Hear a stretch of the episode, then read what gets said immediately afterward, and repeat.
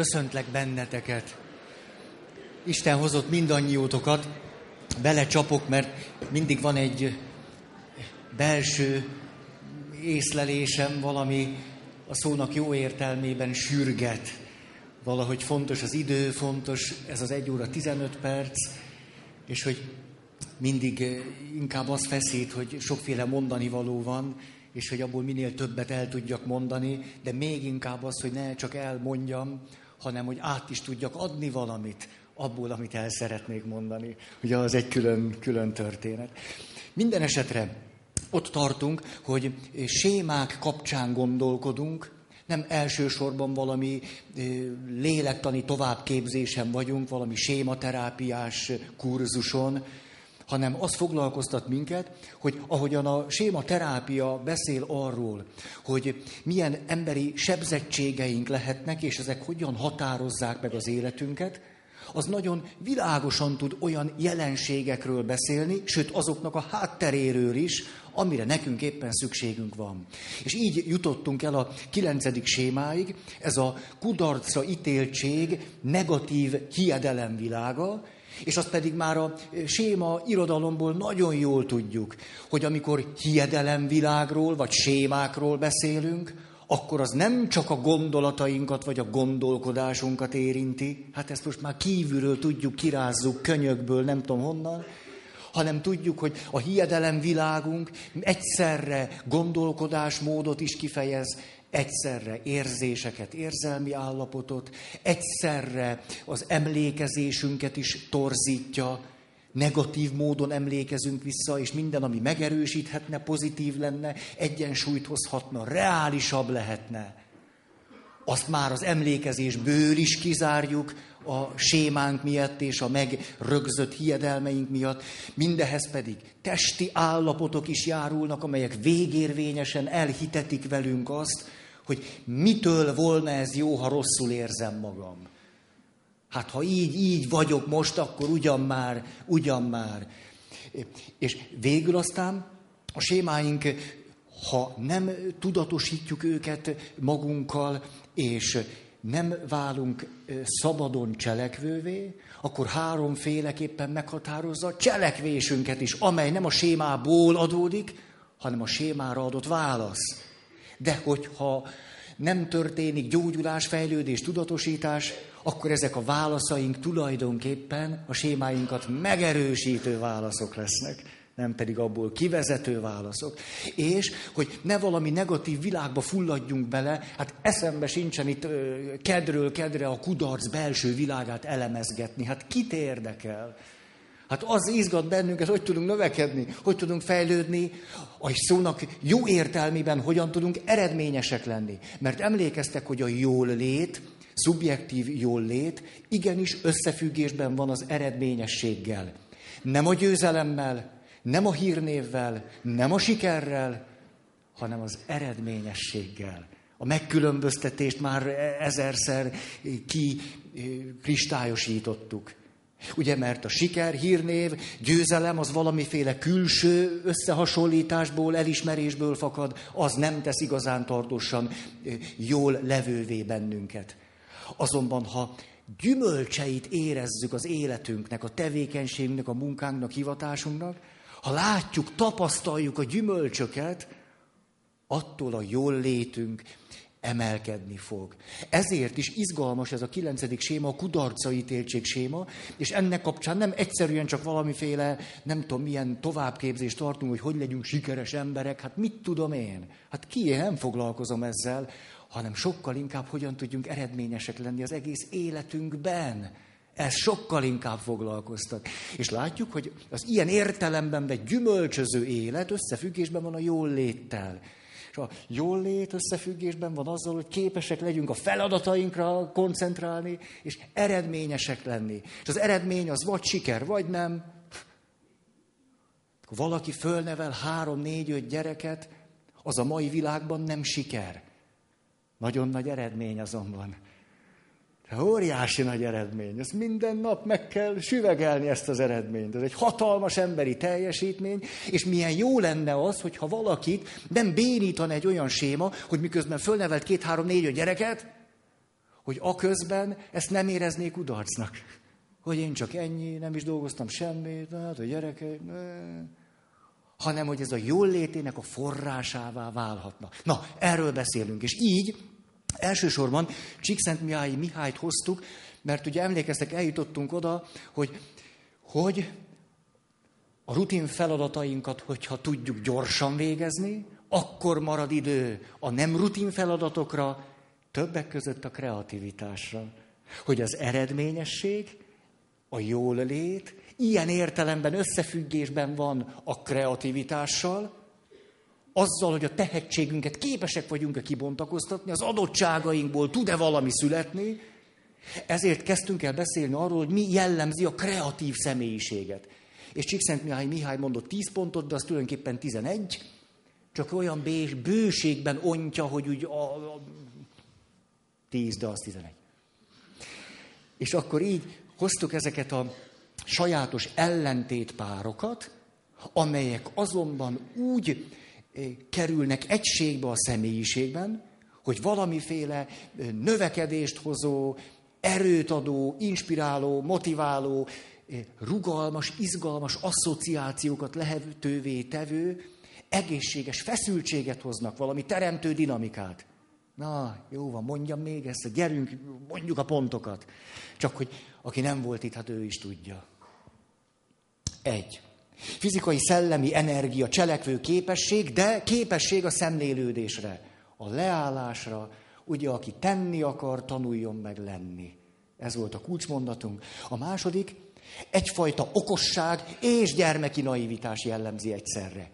Olyan értelemben egyszerű, hogy a személyiségében mind a kettő számára elérhető módon adva van. És képes így is lenni, meg úgy is lenni, így is működni, meg úgy is. Tehát okosság és gyermeki naivitás. Milyen izgalmas az, amikor egy gyereknek a gondolata kapcsán kezdünk el felnőtt dolgokról gondolkodni. Amikor elkezdünk komolyan venni gyerekeket például. És az nagyon érdemes gyerekeket komolyan venni. Következő fegyelem és játékosság. És itt nem mondtam el valamit, aztán emlékeztek, nagyon kerestem, hogy ez a fegyelem, fegyelmezettség, emlékeztek a kettővel alkalommal, beszéltünk az önuralomról, mint a teljesítmény egyik összetevőjéről, hogy ez a fegyelem, és közben a játékosság úgy is kifejezhető, és ezt mondhatjuk egy következő pontnak, hogy felelősség és egy sajátos felelőtlenség egyszerre jellemzi a kreatív személyiséget. Nagyfokú felelősségtudat, neki lát és csinálja, és csinálja, öt évig, tíz évig is csinálja, és már mindenki föladja, de ő csinálja. Nagyfokú elkötelezettség, felelősségtudat, és ezzel együtt pedig képes adott esetben olyan kockázatokat vállalni, ami kívülről nagyon nagy felelőtlenségnek tűnik. Tulajdonképpen, hogyha most a vallásos irodalomhoz fordulunk, szentek döbbenetesen tudtak a külső szemlélő számára felelőtlenek lenni, és kockázatvállalók. Ezt mások érdekében tették, de kívülről nagyon úgy tűnt, ez hogy, hát föltételek nélkül, minden nélkül, hogy Kozma Imre atya szokta mondani, hogy minél fontosabb és igazabb egy feladat, annál kevésbé gondolkodom, hogy elvállaljam-e vagy nem. Mert elkezdek rajta gondolkodni, akkor látom, hogy mennyi föltétel nincs adva, és mennyire nehéz lesz, és nincsenek meg az eszközök és a források, és akkor azt fogom mondani, hogy ellent mond a józan észre, meg a felelősségvállalással és a többivel. És mondjuk ez a fajta élet, szemlélet milyen sok jónak lett a forrása. Vagy emlékeztek Edisonnak a történetére, aki amikor leég az egész életműve, akkor látszólagos könnyedséggel, felelőtlenséggel azt mondja, mekkora szerencsénk van, az összes tévedésünk oda veszett. Vagy hogy eh, kutatók, vagy akár szentek, izgalmas ezt összehasonlítani, szentek között hihetetlen kreatív eh, emberek vannak, hogy eh, hogyan tudják kockáztatni a saját létbiztonságukat, hogyan tudnak látszólag egészen felelőtlenek lenni a saját életükre, sorsukra vonatkozóan. De az közben kreativitás. Olyan dolgokat tudnak megtenni, amit mások nem, mert lebeszélik magukat róla, vagy eszükbe se jut. Következő, fantázia, képzelőerő, ugye a kettő nem ugyanaz, plusz földhöz ragadottság. A földhöz ragadottság inkább mondjuk azt mondanám, hogy a tenyeres talpas realitásnak, a, a józan paraszti észnek a megbecsülése. És képes úgy is létezni és gondolkodni. Következő, hogy egyszerre tud befelé és egyszerre kifelé forduló módon élni és működni, és mind a kettőben otthonos tud lenni. És ezt egészíti ki a következő önálló pont, ami talán az egyik legizgalmasabb volt számomra, ez pedig az, hogy amennyiben férfiről van szó, férfias jegyeket mutat, de megvannak benne nőies személyiségvonások.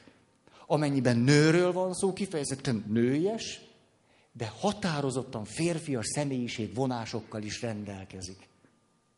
Rendben. Azután céltudatosság, sőt, a céltudatosság mellett egy hatékony, hát asszertívnek mondják ma, de például a sportban még tovább mennek, és azt mondják, hogy a szabályok adta kereteken belül képes az agressziójával bánni. Tehát célirányosan tudja az agresszióját kezelni. Nagyon fontos. De képes a szabályoknak megfelelni. Ugye hiába jó egy játékos, most éppen hallgattam a 19 éves, nagyon tehetséges srác, de minden meccsen kiállítatja magát, akkor hiába ügyes. Előbb-utóbb már be se rakják a csapatba, mert ilyen ember kárt tesz a csapatnak, és aztán az eredményességnek. Ó, tehát egyszerre céltudatos, és közben önzetlen. Önzetlen, nagy stílű, nagyvonalú. Oké. Okay. Azután egyszerre hagyomány tisztelő, és egyszerre lázadó.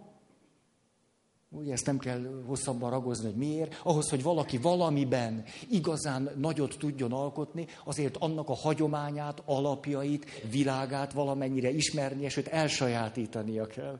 Hát úgy tud valaki nagyot alkotni valamiben, hogy az alapször szabályokkal, törvényekkel, működésekkel tisztában van, és azokat elismeri.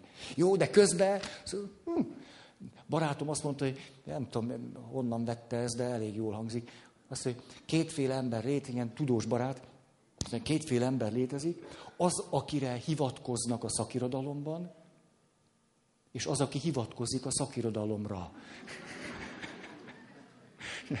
Na jó, de azért nyilván, nyilván nem ilyen egyszerű. De hogy egy másik ismerősöm mesélt ezt, PHD-zett valahol külhomban, mondhatnám, hogy hol, de hát mindegy, hogy Angliában volt, és beadta PHD dolgozatát, az összes olyan résznél, ahol valami eredeti dolgot hozott, a témavezetője rákérdezett, hogy azt honnan vette. Azt mondta, hát annak azért nincsen szakirodalma, mert ez jött ki. Azt mondta, ezeket vegye ki belőle, mert ezeket nem hivatkozta le. Nagyon-nagyon ijesztő. Azt mondta egy másik, ez egy fizikus volt, azt mondta, kérdezték tőle, hogy, hogy miben látja a mai ifjúság nehézségét a tudományos fejlődés szempontjából. Azt mondta, hogy ha tehetséges emberek gyávák. Ezt látom a legnagyobb veszélynek. A tehetséges emberek gyávaságát. Amikor úgy írunk cikkeket, már én nem, az biztos, de aki úgy ír cikkeket, hogy kilencből csinál egy tizediket. És akkor ezt harminc évig. Ez a tehetséges ember gyávasága. Na jó. Következő. Szenvedélyesen szereti a munkáját, de képes kívülről nagyon reálisan megítélni a teljesítményét. Szenvedélyesen szereti, él, hal érted, azt tudja mondani, hogy hát ez nem sikerült jól, ez most az a két éves kudarc, ez most ebből, ez is ez jött ki. Igen, és így fejeztük be, hogy képes nagyon is szenvedni, olyasmiért is szenvedni, olyasmit is a szívén viselni, olyasmin is megdöbbenni, vagy olyasminél is megállni, amire átlag emberek nem figyelnek oda. Teréz anyát hoztuk példának. Ugye, aki egy döbbenetes, mikor emlékeztek, ezt szoktam emlegetni, mert ez egy jó, mikor jelentkezett a püspökénél, hogy szeretne egy új szerzetes rendet alapítani. A püspöke meghökkent, búnyosan azt mondja, hogy Teréz, hát egy gyertyát nem tud meggyújtani. Ezt mondta a püspöke Teréz anyáról. Hát így, ugyan már. Hát ahhoz, hogy ő észrevesz valamit, amit mások nem, utána enged, hogy az megrendítse, míg másokat nem, majd pedig kitalál valamit, hogy mit kéne csinálni, mások nem találják, és aztán el is kezdi csinálni. És ő mondja ezt nagyon sokszor, és ez a csinálás szempontjából kulcsfontosságú, hogy sosem akartam az emberiségen segíteni, hanem mindig csak egy emberen. Mert az emberiségen nem lehet segíteni, az olyan nyomasztó, hogy nincs kedvünk elkezdeni. Hát ki, ti neki szoktatok állni reggelent az emberiségen segíteni, vagy valami. Hát én biztos nem, én teát főzök, meg nem tudom, fölöltözködöm, ilyesmit szoktam reggel az emberiséget megmenteni. Jó, jó, jó, jó. Tehát egyszerre képes, tehát nagyon is a szívén viselni dolgokat, szenvedni ott is, ahol mások nem, de közben nagyon is képes örülni, önfeletnek lenni és ünnepelni. Ez a kreatív személyiség, 11 pont. Na most, megyünk tovább. Akkor emlékeztek el, hogy egy magyarországi kutatásban azt nézték, hogy az általános iskolai és gimnáziumi eredményesség milyen összefüggésben van az életre valósággal és az életben való beválással. Most ilyen nagyon csúnya szóval élve. És emlékeztek, hogy 11-2 százalék jött ki. Ezt úgy is fogalmaztuk a kutatások alapján, hogy ahhoz, hogy valaki eredményes legyen, és ahhoz, hogy valaki jól legyen, nem kell túl okosnak lennie. Nincs rá szükség. Olyan szép ez, ez még a személyiségfejlődésben is így van. Az önismereti munka, ugye arra is, az is egy projekt, hát ha valaki ezt így szeretné látni. Az önismereti munka, hát heti 60 óra, 10 éven át. Elmentem egy csoportba másfél évig, és úgy, úgy másfél év, hát másfél év alatt egy nyelvet nem lehet rendesen megtanulni, nem hogy a belső világodat, nem. Hát a másfél év, na akkor már úgy pötyögök valamit, hát akkor magaddal már úgy pötyörészel. Hát egy nyelv sokkal kisebb teljesítmény, mint a személyiségeden valamit alakítani vagy formálni. Hát Ah, van bennünk egy naivitás. El, elmentem, voltam, voltál már, kértél valakitől segítséget? Kérdezem egy inter. Igen, igen, volt, hat alkalommal voltam. Hat, hat alkalommal, és hát hat alkalommal még a bizalmat se alakul ki. Nem, hogy eljutna a saját témádig, vagy való. Na jó, kivéve a rettenetesen ügyeseknek, akik elmentek, és hat alkalommal. Szóval, az önismereti munkát is nyugodtan fölfoghatjuk így, Szenvedély és kitartás. Ugye valaki a személyiség fejlődésben akar róla eljutni, szenvedély és kitartás. Másra nincs szükség, de ez tíz évig. Na szóval, a kutatások szerint, és akkor itt megint egy kis önreflexióra vetemedem, sokszor ér az a kritika, hogy többször ejtem ki a számon ezt a szót, hogy kutatás, mint hogy Jézus ezt nehezményezik papi voltomra tekintettel. Ezt most nem akarom folytatni, csak megosztottam veletek ezt a tényt. Látjátok, hogy egy információ mennyire haszontalan és értelmetlen is lehet, tehát nem segít minket az életben. Tehát nem kell túlságosan okosnak lenni, az IQ, az IQ egy sajátos mítosszal körülvett valami, ez a mítosz már azért kezdett meg, meg cincálódni az utóbbi évtizedekben, joggal, joggal. Tehát viszonylag ö, okosak, értelmesek vagyunk, viszonylag.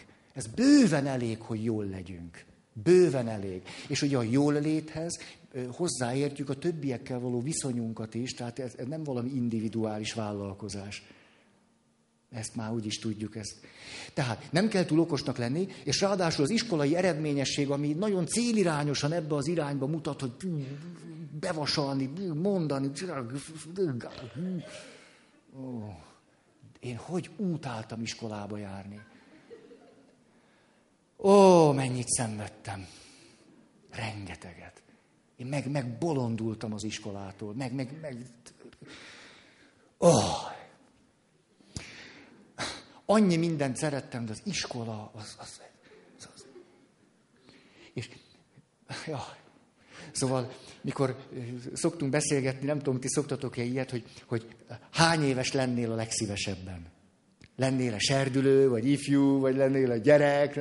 Hát én, ha én nekem gyereknek kéne lennem, megőrülnék tőle. Nincs az a pénz, hogy még egyszer. Ezt, amit én ott, azt nincs az a pénz.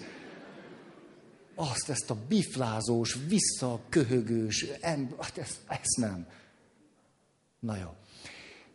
Tehát az életben való beválás minimális összefüggésben van az iskolai eredményességgel, más valamivel azonban hallatlan egyértelmű összefüggést mutat.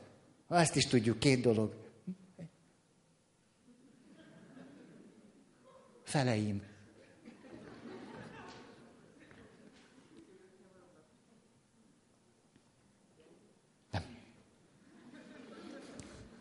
Így eszembe jutott, hogy múltkor már mi már beszélgettünk egy kicsit, és akkor nem tudom, kiheverted a múltkorit? Ah. Mivel van egészen, egészen? Azt akarjuk, hogy a gyerekeink jól léte és eredményessége megfelelő talajon álljon, mire van szükség? Na, hát, látod, de hát ez szomorú, hogy pszichológusnak kell lenni, hogy valaki ezt tudja. Ez szomorú. Túl sokat gondolkodtok.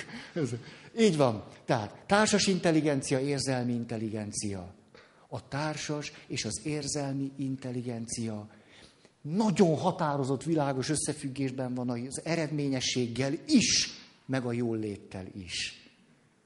Tehát az érzelmi és a társas intelligencia fejlesztése, az abban való jártasság, otthonosság, ez az, ami igazán fontos.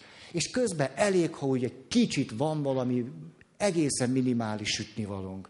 Olyan érdekes, hogy Jung mindenféle kutatás nélkül is ezt mondta. Jung azt mondta, a személyiség, meg kérdezték, hogy a személyiség fejlődéshez milyen képességekre van szükség. Azt mondja, hogy hát azért bizonyos fokú értelmi képességek jó, ha vannak, de ha nincs, semmi sincs veszve, elég, hogyha erkölcsös lesz. Ezt mondta. És most ezt mondta. Az erkölcsösség nagy segítség a személyiség fejlődésben. És hogy miért? Ha-ha! Ezt most el akarom mondani a mai alkalommal.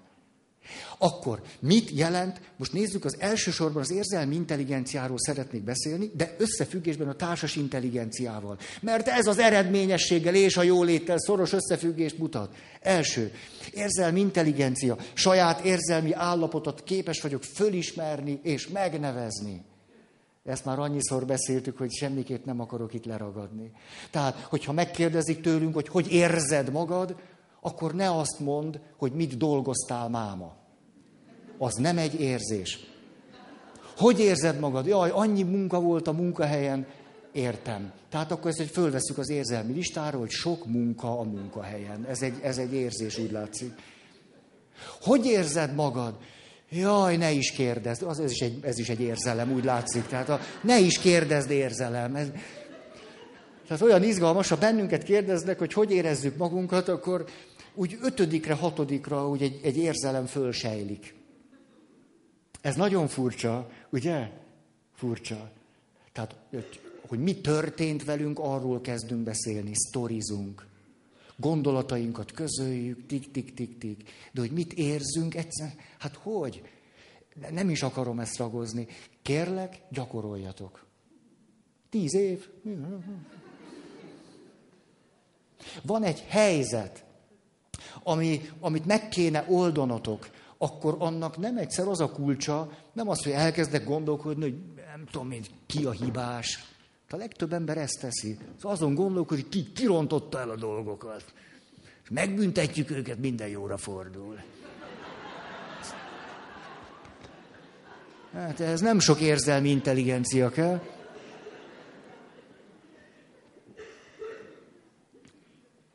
Leülsz, iszol valami finomat, mégiscsak úgy belül, tulajdonképpen hogy érzem magam?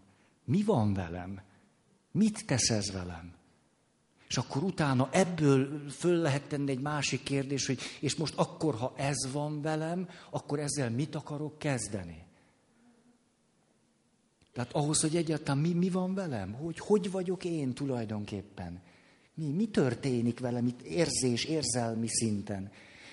Ugye, és ehhez még jobb, hogyha a fizikai állapotunkról is van valami visszajelzésünk, valahogy érzékeljük magunkat. Ezt mindig szoktatok derülni, állandóan itt tapogatom magam. Na, a, ha azt olyan érdekes, ez nem tudom, hogy, hogy megfigyeltétek-e, hogyha valaki azt mondja, hogy Jaj, annyi feladat volt, hogy, hogy ez nem igaz, és a főnököm meg azt mondom, most képzeld el a főnököm. Hát a főnököm képes volt ezt a munkát odaadni. Hát persze értem én ezt a mai gazdasági világban, ez... Kakuk, és ha egyszerűen az illető nincsen jelen, az a benyomásunk, hogy nincs jelen. És akkor mi se tud, nehéz úgy jelen lenni. És a gazdasági világválságról beszél, van két percünk, de hogy vagy? És azt nem kell hosszan mondani, hogy ez a másik hibánk, ugye? Hát hibánk, vagy szóval nem tudom, hogy úgy rátaláltunk, hogy hogy vagyunk, akkor meg fél óráig nem bírjuk abba hagyni. Tehát ezt lehet röviden is. Hogy vagy? Rettenetesen fáradt vagyok, és dühös két dolog miatt. Így, így vagyok. És akkor tudál, tovább tudunk menni, vagy dolgozni, vagy valamit csinálni. Jó, szóval, na, gyerünk, gyerünk, gyerünk. Csak hol tartottam? Még jó, hogy, hogy a koncentráltság az eredményesség egyik nagyon fontos összetevője. Szóval, érzések, érzelmek, tudom, hol tartunk, figyelj, mindjárt. Mert ha az illető azt mondja, hát tudod, hihetetlenül lehangolt vagyok. Annyira elszomorított az, hogy rengeteget dolgoztam, és nem lett semmi eredménye. Az meg kifejezetten dühössé tett, hogy egyáltalán nem méltányolták az erőfeszítésem. Milyen, mit vált ki belőlük, mikor valaki ilyen közlést hoz? Én belőlem azt váltja ki, hogy ez a valaki itt van. Hogy itt van, valamiképpen saját magánál van. Ez egy nagyon szép titok hogy minél inkább rátalálunk az érzéseinkre, azokat meg tudjuk fogalmazni, megnevezni, annál inkább mi magunk is valahogy magunkhoz tudunk közel kerülni, valahogy magunknál tudunk lenni. Ez egy csodaszép dolog. Ha valaki magánál akar lenni, akkor tudja, hogy mit érez, akkor magánál lesz. Akkor itt lesz, és akkor... Csak ütköztetem ezt az imakultúránkkal. Ugye, hogy úgy imádkozni, hogy sem leülsz, az se egy káosz van benned, és akkor mi atyánk, aki a mennyekben vagy, szenteltessük. Nem vagy ott. Tehát úgy imádkozol, hogy nem vagy ott. Erre nem tudok más mondani, hogy Isten ott van, te meg nem. De miután te nem vagy ott, ezt úgy észleled, hogy Isten nincs itt. Hát ez szokott történni, és akkor elmondtad, hogy tized rózsafüzér közben átgondoltad, hogy mit fogsz vacsorázni, és hogy, hogy kit kell még fölhívni, de azt elmondtad, mert ez egy fogadalmad, és amikor ez megvolt, akkor, na uram, uram, már nem, nem szól semmit. Hát nem, csak nem szólsz. Itt én már, már egy tizedet elmondtam, és itt mondom, mondom, te meg csak nem szól semmit.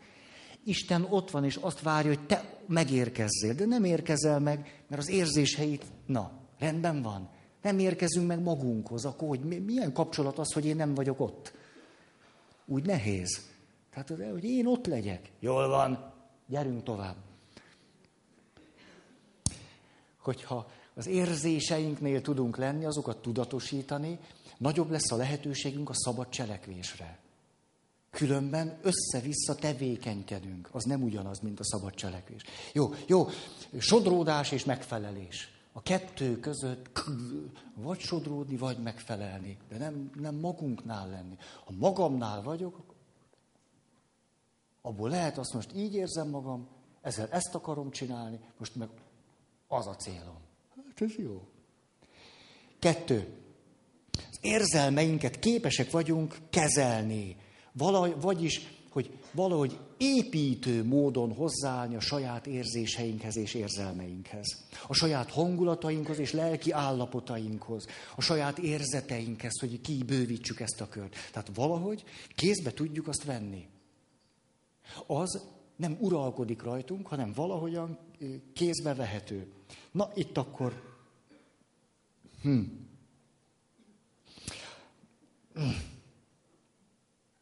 tudom, hogy most mondjam, vagy ne. Nem most mondom. Három. Mások érzelmeit fölismerjük. Hűha. Mások érzelmeit fölismerni sokak számára egyáltalán nem könnyű. Például lehetséges olyan személyiség torzulás, pszichés betegség, ami egészen el lehetetleníti a következményeiben azt, hogy egy másik ember érzéseit fölismerjem, vagy hogy azokkal az érzésekkel együttérző tudjak lenni. Hogy egyáltalán azok az érzések én hozzám el tudjanak jutni. Például pszichopata emberek nem éreznek érzéseket. Nem érzi azt, amiről te azt mondod, hogy az teljesen természetes, hogy ilyenkor szomorú vagyok, vagy dühös vagyok, vagy félek. Nem érzi azt az érzést. Amióta az agykutatás nagyon a fellegekben jár, a szónak jó értelmében, tehát rengeteg minden, minden derül ki, nézték pszichopata embereknek az agy működését. És például az derül ki, hogy amikor egy pszichopata egy másik embernek a szenvedését látja, amire mi azt mondjuk, hogy hogy képes ezt egyáltalán elviselni, hogy képes megfojtani valakit, majd a hűtőszekrényéből kivenni az ételt, és a megfojtott áldozata mellett vacsorázni. Hogy az, hogy ne, nekünk ez nem jön össze. Azért, mert hogyha nézzük ezeknek az embereknek az agyműködését, akkor az derül ki, hogy a másik embernek a fájdalma, szenvedése, az untatja. Egyszerűen unalmat vált ki belőle. Akkor azt mondjuk, tehát mikor olyan agresszív, hát nem, nem veszi már észre, hogy mi ennek a következménye, hogy mit csinál a másikkal. Képzeljétek, ez egészen megdöbbentő, hogy természetes módon mi történik, hogy dübegurulunk, haragszunk, indulat, átcsap az agresszióba, növekszik a pulzusszám, fölmegy a vérnyomás, ti, hormonháztartás, durranás. Mi történik, ha valaki pszichopata? Lenyugszik az agresszió következtében. Megnyugtatja őt az agressziója. Húha. Ezért azt lehetne mondani, hogy létezik olyan sebzettség, amelyben az érzelmi intelligencia nulla, ez pedig lehetetlenné teszi azt, hogy valaki megfelelő módon tudjon kapcsolódni másokhoz, és hogy jól legyen. Hiszen egy pszichopata nem éli át az örömöt. És a szenvedés nem érzékeli, észleli, nem hat rá, de örülni se tud az életnek. Tulajdonképpen egy pszichopata emberről azt lehetne elmondani, és mindjárt megyünk csak, csak egy jó példa arra, hogy megvilágítsuk az érzéseknek, az érzelmeknek a szerepét. A cselekvésben, döntéshozatalban, meg az erkölcsiségben. Azt lehet rá mondani, hogy tulajdonképpen nem, úgy, nem azt mondhatnánk, amit úgy közkeletűen gondolunk, hogy elvesztette a józan eszét hanem éppenséggel pont fordítva semmi mása nem maradt meg, csak a józan esze, és az összes többit vesztette el. És ez jön ki belőle. Óha, autista emberek nem képesek a másik arc játékát érzésekként fölismerni nem képesek. És mert nem képesek érzésekként fölismerni, nem tud megtörténni a kapcsolódás a másik emberrel. Tehát sem az arcjátékot, sem a gesztusokat, sem az érzéseket nem ismeri föl, nem azonosítja, nem tud együttérző lenni és kapcsolódni. Hogy az érzéseknek a kapcsolatainkban, és az erkölcsiségben, és jól létünkben, eredményességben milyen óriási jelentősége van. Most mondanék kutatásokat, történeteket, nagyon érdekesek. Az első, ez egy klasszikus történet, arra kíváncsiak a kutatók, hogyha valakinek adnak 10 dollárt. És azt mondják, hogy ezt a 10 dollárt olyan arányban adod oda a másik embernek, aki ott van veled szemben, amilyen arányban akarod, de ha a másik kevesli, nem fogadja el azt, amennyit te adtál, akkor egyik őtöknek sem marad pénze. Akkor mind a ketten veszítetek. Mit teszünk mi? A legtöbb ember mit tesz? Aha, hogy úgy körülbelül a felét. Méltányosságra kezdünk törekedni, mert azt mondjuk, de hogy miért mondjuk el, ez, ez az izgalmas, valójában nem racionális döntés születik, mert ha kizárólag hideg logikával gondolkodnánk, akkor azt mondanánk. Érzéseket kivesszük. A logikus az az, hogy akármennyit is adok, a másik azt el fogja fogadni, hiszen tudja, hogy ha nem fogadja el, akkor csak veszíthet. Tehát van 10 dollár, és én adok neki 10 centet, azt is el fogja fogadni, mert 10 centtel több lesz neki. És ez történik? Nagy fityisz történik ez. A legtöbb ember, ha annyit kap csak, amennyit ő úgy érez, hogy az igazságtalan, méltánytalan, nem fogadja el. Akkor is, hogyha veszít vele. Vagy ha nem nyer vele. És azok, akik elkezdenek azon gondolkodni, hogy mennyit adjanak a másiknak, ezt pontosan tudják, hogy így van. Ez az érzelmi intelligencia. Egy társas intelligencia közegében. Ezért az történik, hogy pontosan tudjuk, hogy méltányosat kell fölajánlani, ezért fölajánlunk felét, vagy 40 százalékot, vagy valamit, amiről azt mondjuk, na a másik ezt méltányosnak, igazságosnak el tudja fogadni, és valószínű ezért nem fogja visszaadni. És tényleg így történik. És akkor megnézték ezt a kísérletet különböző kultúrákban. És ha különböző kultúrákban megnézték, az derült ki, hogy mindenhol így működünk. Tök mindegy, hogy hol. Egyszerűen ilyenek vagyunk. Akkor, hogyha úgy többé-kevésbé normálisan működünk, akkor ilyenek vagyunk. Na most képzeljük el ugyanezt a kísérletet, jönnek a cifrázások. Képzeljük el ugyanazt a kísérletet, de nem áll velem szemben a másik. Nem, te nem, nem ülsz itt, nem, nem veled tárgyalok, nem látlak téged. Nincs meg a személyes kapcsolat hanem ő egy másik szobában van. A kísérlet ugyanaz, mert ül a szobába valaki, és maga eldöntheti, hogy mennyit ad neki. És ha elfogadja, mind a ketten mennek a nyereséggel, ha nem, akkor mind a ketten a veszteséggel. Mi történik? Sokkal kevesebbet adunk. A személyes kapcsolat hiányában. Van ellentétes kísérlet is. Valaki egy számítógéppel játszik. Ugyanebben az összefüggésben. De a, a kísérlet vezető a számítógépről úgy beszél, mintha ember lenne. Hogy a számítógépnek az a célja, és a számítógép azt szeretné, és az lenne neki a jó, hogy. És képzeljétek el, hogy akármilyen abszurdum, és akármennyire is logikusan tudjuk, hogy ez egy számítógép, a közlések miatt valamiképpen személyes viszonyba kerülünk vele. És más ajánlatokat teszünk neki. Ebből az derül ki, hogy ha kizárólag a hűvös logika, és kizárólag a racionalitás az érzésektől, érzelmektől, társas kapcsolatoktól mentesen határozná meg a cselekvésünket, akkor az lenne a logikus, hogy nagyon keveset adjunk másoknak, és a lehető legtöbbet tartsuk meg, és az volna a logikus, hogy ezt a másik elfogadja.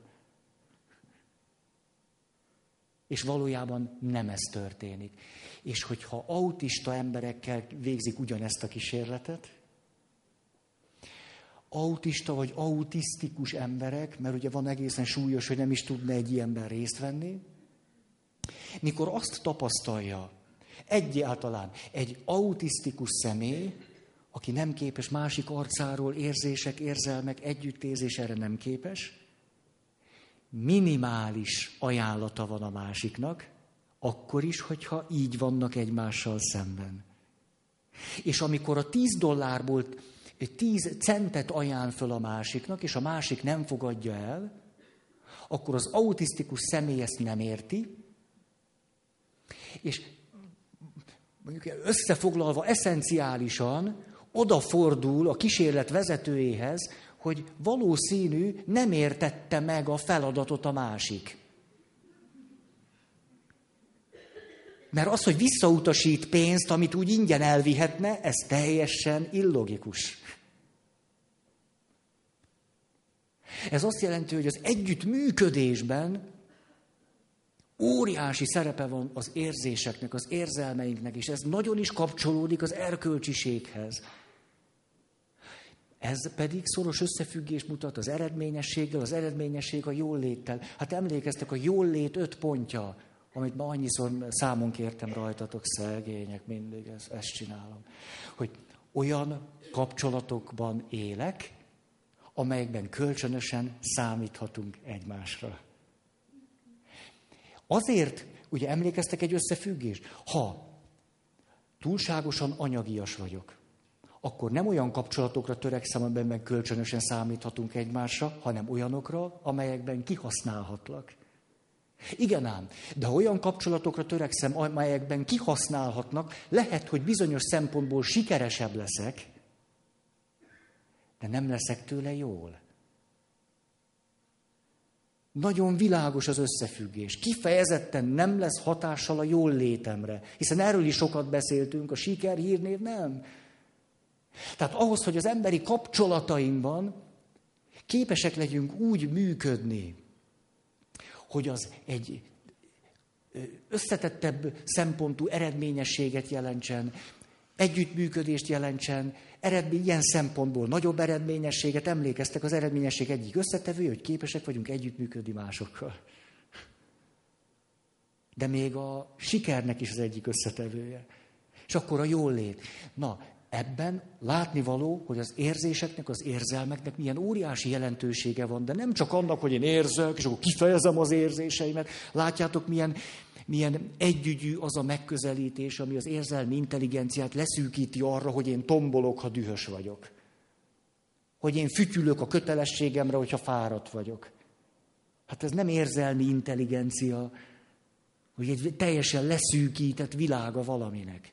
Tehát az érzelmi intelligenciában evidens módon benne van, hogy rá tudok hangolódni a te érzéseidre, fölismerem az arcodat, a gesztusaidat, az érzésedet, a mimikádat, és ezt tudok kapcsolódni. És egy belső érzékkel méltányos igazságosságra törekszem. Mondanék egy másik érdekeset, a, hogy az érzelmi intelligencia, együttműködés, eredményesség, jól lét. Haha. Izgalmas dilemma szituációkat dolgoztak ki a kutatók. Az egyik így szól, hogy te vagy egy vonatnak a vezetője. És ahogy vezeted a vonatot, egyszer csak fölismered azt, hogy nem vagy képes megállítani. Elromlott a fék. A vonat magától meg tud állni, igen ám, de amerre a vonat megy, mondjuk az legyen bal oldalra, bal oldalra, amerre a vonat megy, ott van öt pályamunkás. Nem veszik észre, hogy te mész, nem gondolják azt, hogy el fogod őket ütni. Ha átállítasz egy váltót, te onnan, a másik irányban egy pályamunkás van. Mit teszel?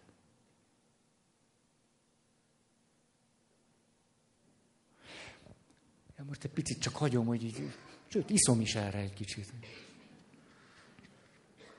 Neked már megvan. Hát ez, ez, na, majd erről beszélek, igen. Hmm. Nagyon tetszett a gesztusod, abból a szempontból, hogy a legtöbb ember tulajdonképpen érdekes módon szinte bele se gondol ebbe a feladatba, mert azt mondja, hogy ez nem is kérdés. Hát öt ember szemben az egyel. Rajta múlik, hogy öt ember hal-e meg, vagy hogy a veszteségeket minimalizáljuk. A legtöbb ember átállítja a váltót, és ezzel megmenti öt embernek az életét, és az öt az egyhez logika alapján történik egy döntéshozatal. Legtöbb ember így jár el. Igen ám. Mi történik akkor, hogyha te nem a vonat vezetője vagy, hanem fönnállsz egy hídon, és alattad megy el a vonat, és ott áll öt pályamunkás, dolgoznak a sineken, a vonat nem tud megállni, és melletted egy hatalmas, nagyderebb ember kihajolva nézi, hogy mi történik. Ha lelöknéd,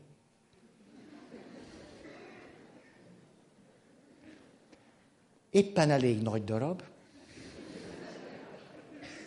ahhoz, hogy kisiklana a szerelvény. Most igen, szokott ingerenciánk lenni a nem fontos részleteknek a mélységes átgondolására. Hogy döntesz?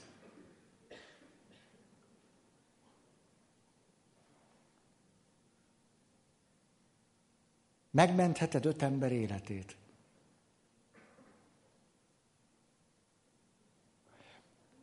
A legtöbben, nagyon-nagyon-nagyon-nagyon a legtöbben egészen nyilvánvalóan egy másfajta gondolkodás módba kerülünk és azt mondjuk, hogy eszembe se jut egy másik embert lelökni a, a, a vasút elé. Hát a, a, akkor is, bele se gondolok, hogy ott, ott öt emberek megmenekülhet. Még ha biztos is lenne, most a feladatba vegyük úgy, hogy biztos lenne. Most úgy, nem, nem pont akkor lököm, most világos ezen lehet. De most, most képzeljük el, hogy tuti lenne. Tehát te ott vagy, Bruce Willis, tudod, hogy és akkor az, az tuti a legtöbb ember tulajdonképpen, hogy láttam, az, ezzel nem gondolkodunk. Azt mondjuk, ez szó se lehet róla. Hát, hát már ahogy elkezdjük lelökni, hát dehogy nem lökök le senkit, hát dehogy is. De közben az öt az egyhez arány nem változott meg. Akkor mi változott meg? Az egyik esetben a legtöbb ember azt mondja, hogy hát, hát egyáltalán nem mindegy, hogy öt ember hal meg, vagy rajtam múlik az, hogy csak egy. És úgy vesszük, és még esetleg hősnek is érezhetem magam. Megmentettem öt ember életét, és másikban is öt az egyhez, és teljesen mást élünk meg. Mi a különbség? A kutatók szerint a személyesség. A személyes viszony. Az, hogyha fizikai fájdalmat okozok valakinek, és annak következtében el kell képzelnem azt, hogy ő, ő megsérül, neki baja lesz, hogy meghal, kilocsan a vére, vagy nem tudom. Én nem vagyok ilyen ájulós, de lehet, hogy valaki... Azt mondjuk, hogy az, az szóba se jöhet. Pedig, most megint leülök ehhez, ha csak íkunk lenne, akkor a két helyzet nem különbözik egymástól. Ha csak IQ-val kellene döntenünk. Ebből lehet látni azt nagyon jól, hogy a társas kapcsolatainkban az erkölcsi döntéshozatalunkat egyáltalán nem csak racionális alapon hozzuk meg, hanem érzelmi alapon. És éppenséggel ez a jó, hogy érzelmi alapon hozzuk meg. És az volna problémás, ha racionális alapon hoznánk döntéseket. Egy döbbenetes kísérlet, egy, egy azt hiszem, talán dandár tábornok volt, vagy azt hiszem, második világháborúban egy, egy amerikai katona, tiszt, aki eh, ezer, több mint ezer katonája, hogy eh, éles ütközetből visszaérkezett, nem volt megelégedve a harci sikerekkel. És nem látta annak okát, hogy azzal a felszereléssel, fölkészültséggel, amivel vannak, miért nem tudtak eredményesebbek lenni. És elkezdte interjúvolni a katonáit, hogy az éles helyzetben, amikor lőttek rájuk, lőttek-e az ellenségre? Második világháború. Tudjátok, mi derült ki? Hogy az amerikai katonák 20%-a lőtt az ellenségre. És 80% nem. És akkor ebből azt a következtetést vonták le, hogy tulajdonképpen jobban félünk attól, hogy megöljünk egy másik embert, mint hogy meghalljunk. És akkor vége volt a második világháborúnak, és ez a kutatás tovább ment, és akkor el, rájöttek arra, hogy nem csak a fegyvereket kell javítani, hanem be kell gyakoroltatni a katonákkal azt, hogy érzések nélkül lőjenek. Automatizmussá kell tenni a lövést, mert, hogyha, mert ha tudatosan vagy nem tudatosan elkezdenek érezni, akkor nem fogják, nem fogják a pisztolyukat vagy fegyverüket célra tartani. A koreai háborúban az amerikai katonák célra tartása fegyveres konfliktus, konfliktus esetén 55 százalék volt, a vietnámi háborúban 90.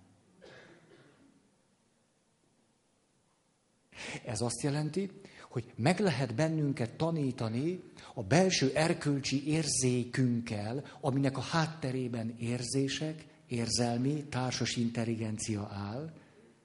Ezzel szemben begyakorolhatunk egy magatartásmódot, amiben elszemélytelenítjük a másikat. Ezért például az amerikai hadseregben elkezdték fejleszteni azokat a fegyvernemeket, amelyekben a harcos nem találkozik a harcossal.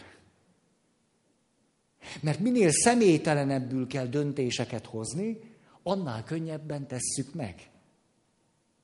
Mert amikor személyes viszonyban vagyunk, ott a, a méltányos igazságosság, az együttműködés, az erkölcsi érzékünk, az érzések hátteréből megakadályozza azt, hogy ki akarjunk fosztani egy másik embert. Kivéve, hogyha érzelmileg nem vagyunk rettenetesen sérültek. Na most, a kérdés akkor az az, hogy az érzelmi intelligenciánk milyen. Mert úgy tűnik, hogy ha van érzelmi intelligencia, akkor ez a legbiztosabb hátterét adja annak, hogy képesek legyünk olyan társas kapcsolatokban lenni, amelyekben éppenséggel az érzések fölismerése, az együttérzés révén olyan döntéseket hozzunk, amelyekben méltányosak vagyunk, igazságosak, ezért eredményesebbek leszünk, a kapcsolatok segítenek, jól lét. Mi az, ami ezt tönkreteszi bennünk? Itt két dolgot kellene említeni. Az egyik, ha valakit bántalmaznak, gyerekkorban, bántalmaznak, elhanyagolnak érzelmi szükségleteit nem elégítik ki. Emlékeztek, éppen a sématerápia beszél a legalapvetőbb érzelmi szükségleteinkről is, hogy nem csak fizikai szükség, érzelmi szükségletek. Érzelmi szükséglet a szabad térre, az autonómiára. Érzelmi szükséglet gondoskodásra, elfogadásra, biztonságra. Tehát ha az érzelmi szükségleteinket nem elégíti, hát négyféleképp lehet megsérülni, ezekről is már beszéltünk, most ezt nem, nem kezdem el mondani, hogy túl sokat kapunk, vagy túl keveset kapunk, bántalmaznak, vagy csak a felét kapjuk, emlékeztek. Milyen fontos, most kiderül? Ezt tudjuk el. Tehát érzelmi szükségleteink nem elégülnek ki, akkor sajnos az történik velünk, valami nagyon hasonló, mint ahogyan egy katonát megtanítanak úgy lőni, hogy már ne érezzen semmit akkor, amikor egy másik embert lelő. Ez történik velünk. Nem leszünk együttérzők. Egyszerűen valami sebzetten, torzult módon fejlődik csak ki bennünk, vagy egyáltalán nem fejlődik ki bennünk. Ez pedig megnehezíti azt, hogy olyanok legyünk, és ez a kapcsolataimban olyanok legyünk, az eredményességünkben olyanok legyünk, hogy az jól léthez vezessen. Mert sikereink lehet, hogy lesznek, de ha azt a másik rovására tesszük, nem leszünk tőle jól. Ugye ez megint ide-vissza tudtunk térni. Tehát, tehát tulajdonképpen ezért óriási jelentősége van annak, ha szabad így mondanom, nagyon kevésbé hatékony felnőtt emberek fölött moralizálni. Moralizálni egyébként is szerintem teljesen fölösleges. Az erkölcsről beszélni nem, de moralizálni tök fölösleges. Erkölcsről megmutatni annak a mélységét, a hátterét, az igen, az valami. De tehát ha hogy erről beszélünk, hogy erkölcsi válság is, és tik-tik-tik-tik. Ezért is óriási jelentősége van az érzelmi szükségletek megfelelő kielégítésének a fizikaiak mellett, mert ugyanis akkor az történik, hogy valakiben az érzések alapján történő erkölcsi döntéseknek a világa ki tud formálódni.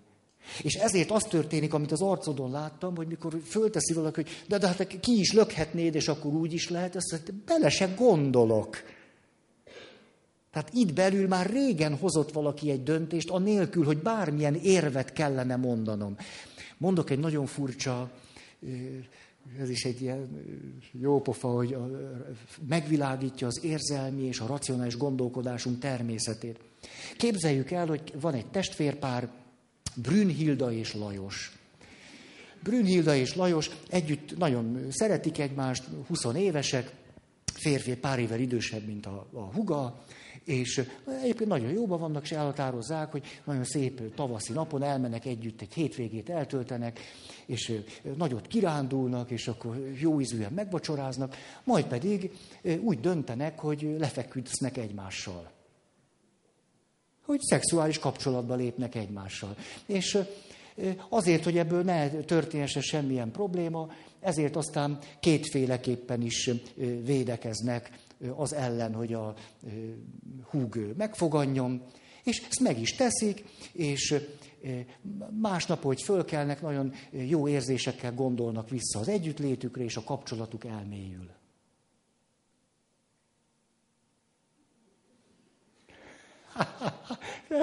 Ez most, most azt sajnálom. Jaj, most már látom, most mit rontottam el. Jaj, ezt úgy kellett volna, legalább ötötöket ide kellett volna hívni. Jaj, hogy ti nem láttátok, amit én. Szóval azt az arckifejezést, amit, amit mutattatok. De remélem most nem rólam gondolkodtatok hanem tudtatok a témánál maradni, ez a kommunikációnak egy fontos erénye, és képesek vagyok a témánál maradni. Na látjátok, a kutatók ezt a történetet azért találták ki, mert ha megkérdezik, hogy jó, hát ez hát szóba se jött, hogy megbolondultál, hát, de, de most de miért? Hát úgy tűnik, hogy szeretik egymást, nem, nem akarnak ők megházasodni egymást, nem együtt élni. Ez hogy hozzá, hogy a szép estét eltöltöttek együtt, szexuális kapcsolattal is, védekeztek, tehát semmi negatív következménye nem lesz, és látni valóan a kapcsolatuk elmélyült. Hogy akkor ezzel most mi a baj? A Mária Rádió ezt a részt biztos nem fogja már leadni. Főleg képzeljétek el eddig a kérdésig, hogy ezzel mi a baj. Pál Feri atya előadását hallották. Ugye, és akkor én... Ez jó, mert a bíboros úrral való kapcsolatom el fog mélyülni kétségkívül. Egyre személyesebbé fog válni, és egyre jobban egymásra tudunk hangolódni. Hmm. Hát arról van szó, hogy van bennünk valami kialakult érzék, ami azt mondatja velünk, hogy na, na hát az, ez már nem. Igen ám, de a kutatás abból a szempontból is érdekes, nem csak, hogy ezt föltárja, hanem ez, de hogy miért nem? Miért nem? úgy tűnik, mintha én leragadtam volna, nem? És ez nekem nagyon tetszik. De, nem erről van szó, csak... Na, mert ez egy történet, nem, nem történik semmi velünk. A kutatás szerint az derül hogy az emberek elkezdenek érvelni. Hát, hát, hát azért nem, hát hogy, hogy mi, hát testvér a testvére, szexuális kart, tehát mi lesz abból? Tehát védekeztek. Az derül ki, agykutatás összefüggésében is, hogy még mielőtt racionális érveink lennének arra nézve, hogy miért nem, már az érzéseink megmutatják, hogy nem, és előtte már az agyi tevékenység megmutatja, hogy nem. Tehát az indoklás később születik. A döntés előbb, az indoklás később. És most visszatérek a vasúti történethez. A vasúti történetben, amikor valaki azt mérlegli, hogy most átállítom a váltót, öt embert megmentek, igaz, hogy egy ember életeibe fog kerülni ez. Más agyterületek működnek, mint amikor azon kezdek el gondolkodni, hogy lelökjem-e azt a nagy darab embert, és ezzel megmentsem el annak az öt pályamunkásnak az életét. Más agyterületek működnek. És mert más agyterületek működnek, sokkal aktívabban bekapcsolódnak az érzésekért, érzelmekért, társas kapcsolatért felelős agyterületek, és a döntésünket nagyon gyorsan meghozzuk nem racionális alapon. És jó, hogy így van. Hogy egy katonát külön le kell erről nevelni, azzal, hogy begyakoroltatjuk az elszemélytelenítést.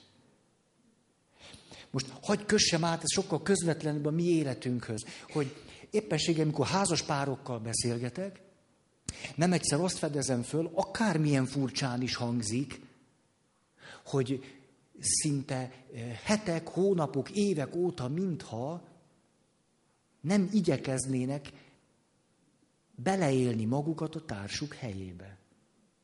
Nem történik meg ez az átmenetel. Nincs már együttérzés. Egyszerűen nem, nem történik meg ez a cserés. Ezért dugul be rengeteg kommunikáció, és ezért a cselekvésmód is önzővé válik. Mint hogyha autisztikusak lennénk. És amikor történik egy fordulat valami miatt, úgy megérint azt, hogy te jó ég, mit is éltél te át? Ez hogy is, hogy lehetett az neked? Egyszer csak akkor történik valami fordulat. De egy ilyen embernek elkezdjük mondani, házas, de hát nézd meg, hogy most hát a feleségednek ez nem jó.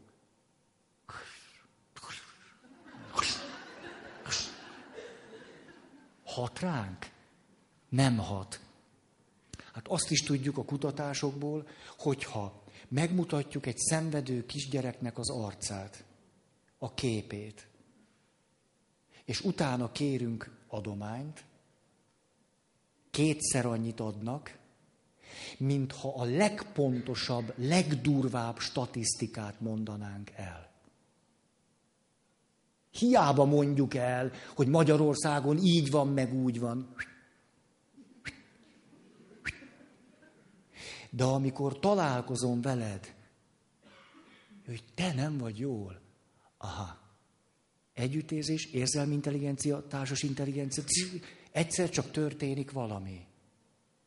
Tehát a statisztikát ebből a szempontból hiába mondogatjuk. A találkozásra van szükség. De a találkozás akkor lesz hatékony, hogyha van érzelmi intelligencia. Minél erősebb az érzelmi intelligencia, az annál hatékonyabb lesz.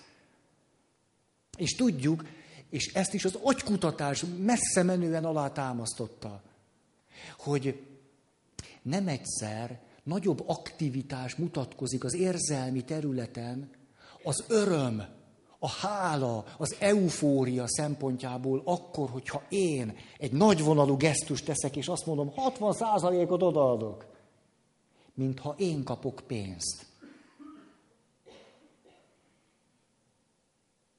Tehát a jól lét, ugye erről beszéltünk egy évvel ezelőtt, nagyon világosan most próbáltuk körbejárni, hogy miért van elemi összefüggésben az érzelmi és társas intelligenciával. És emlékeztek az összefügg, elvesztettem az időérzék, hogy kicsit úgy bele, tényleg belefelejtkeztem, de jó, te mondtad, na, te kísértél engem. Hogy, na, szóval, Rézus majmok, csodakutatás, hat majom, van azért egy fájdalmas része is, de a hat majom úgy kap enni, hogy van két lánc. Ha az egyik láncot húzza meg, akkor bőséges, finom táplálékhoz jut. Ha a másik láncot húzza meg, kevesebb táplálékhoz jut, és nem is annyira finom. Hogy ezt az emberek honnan tudják, ez biztos nem kísérleti alapon, hanem, tehát nem saját alapon, hanem... A majmok begyakorolják, hogy hogyan jutnak táplálékhoz, és természetesen mind a hat majmóca azt a láncot húzzam, mert bőséges, finom táplálékhoz jut. Hát, Vili. Igen ám, na itt jön a nem, nem szép része. Igen ám. De egyszer csak a kutatók a következőt teszik, hogyha valamelyik majom meghúzza azt a láncot, amivel bőséges, finom táplálékhoz jutottak eddig, egy majomtársuk áramütést kap.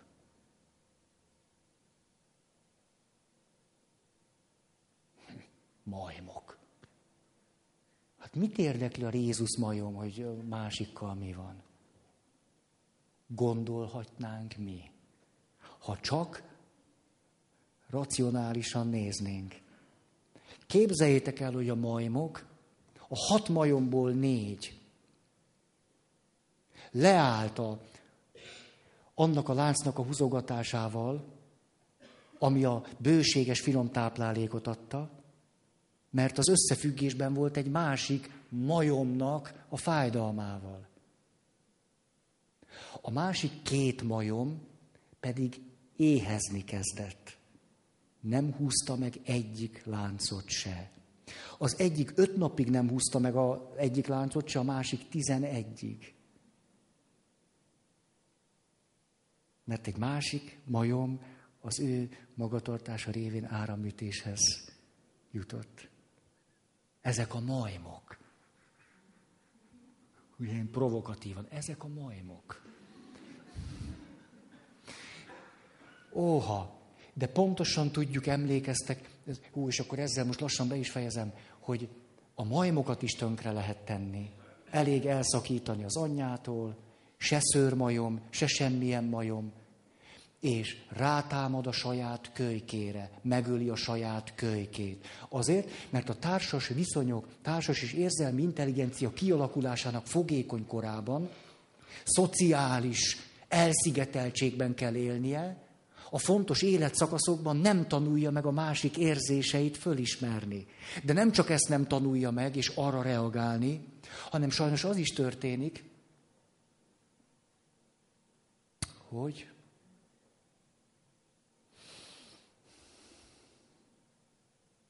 Mert ez a dolgoknak csak az egyik fele, hogy nem vagyok képes érzékelni a te érzéseidet. A másik fele, hogy én magam annyira megsérülök,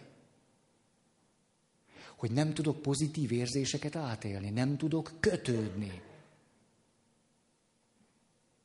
Óha, tehát, tehát megint oda lyukadtunk ki, aminek óriási jelentősége van, és ezt nem, nem győzöm. Itt hagytam el egy fonalat.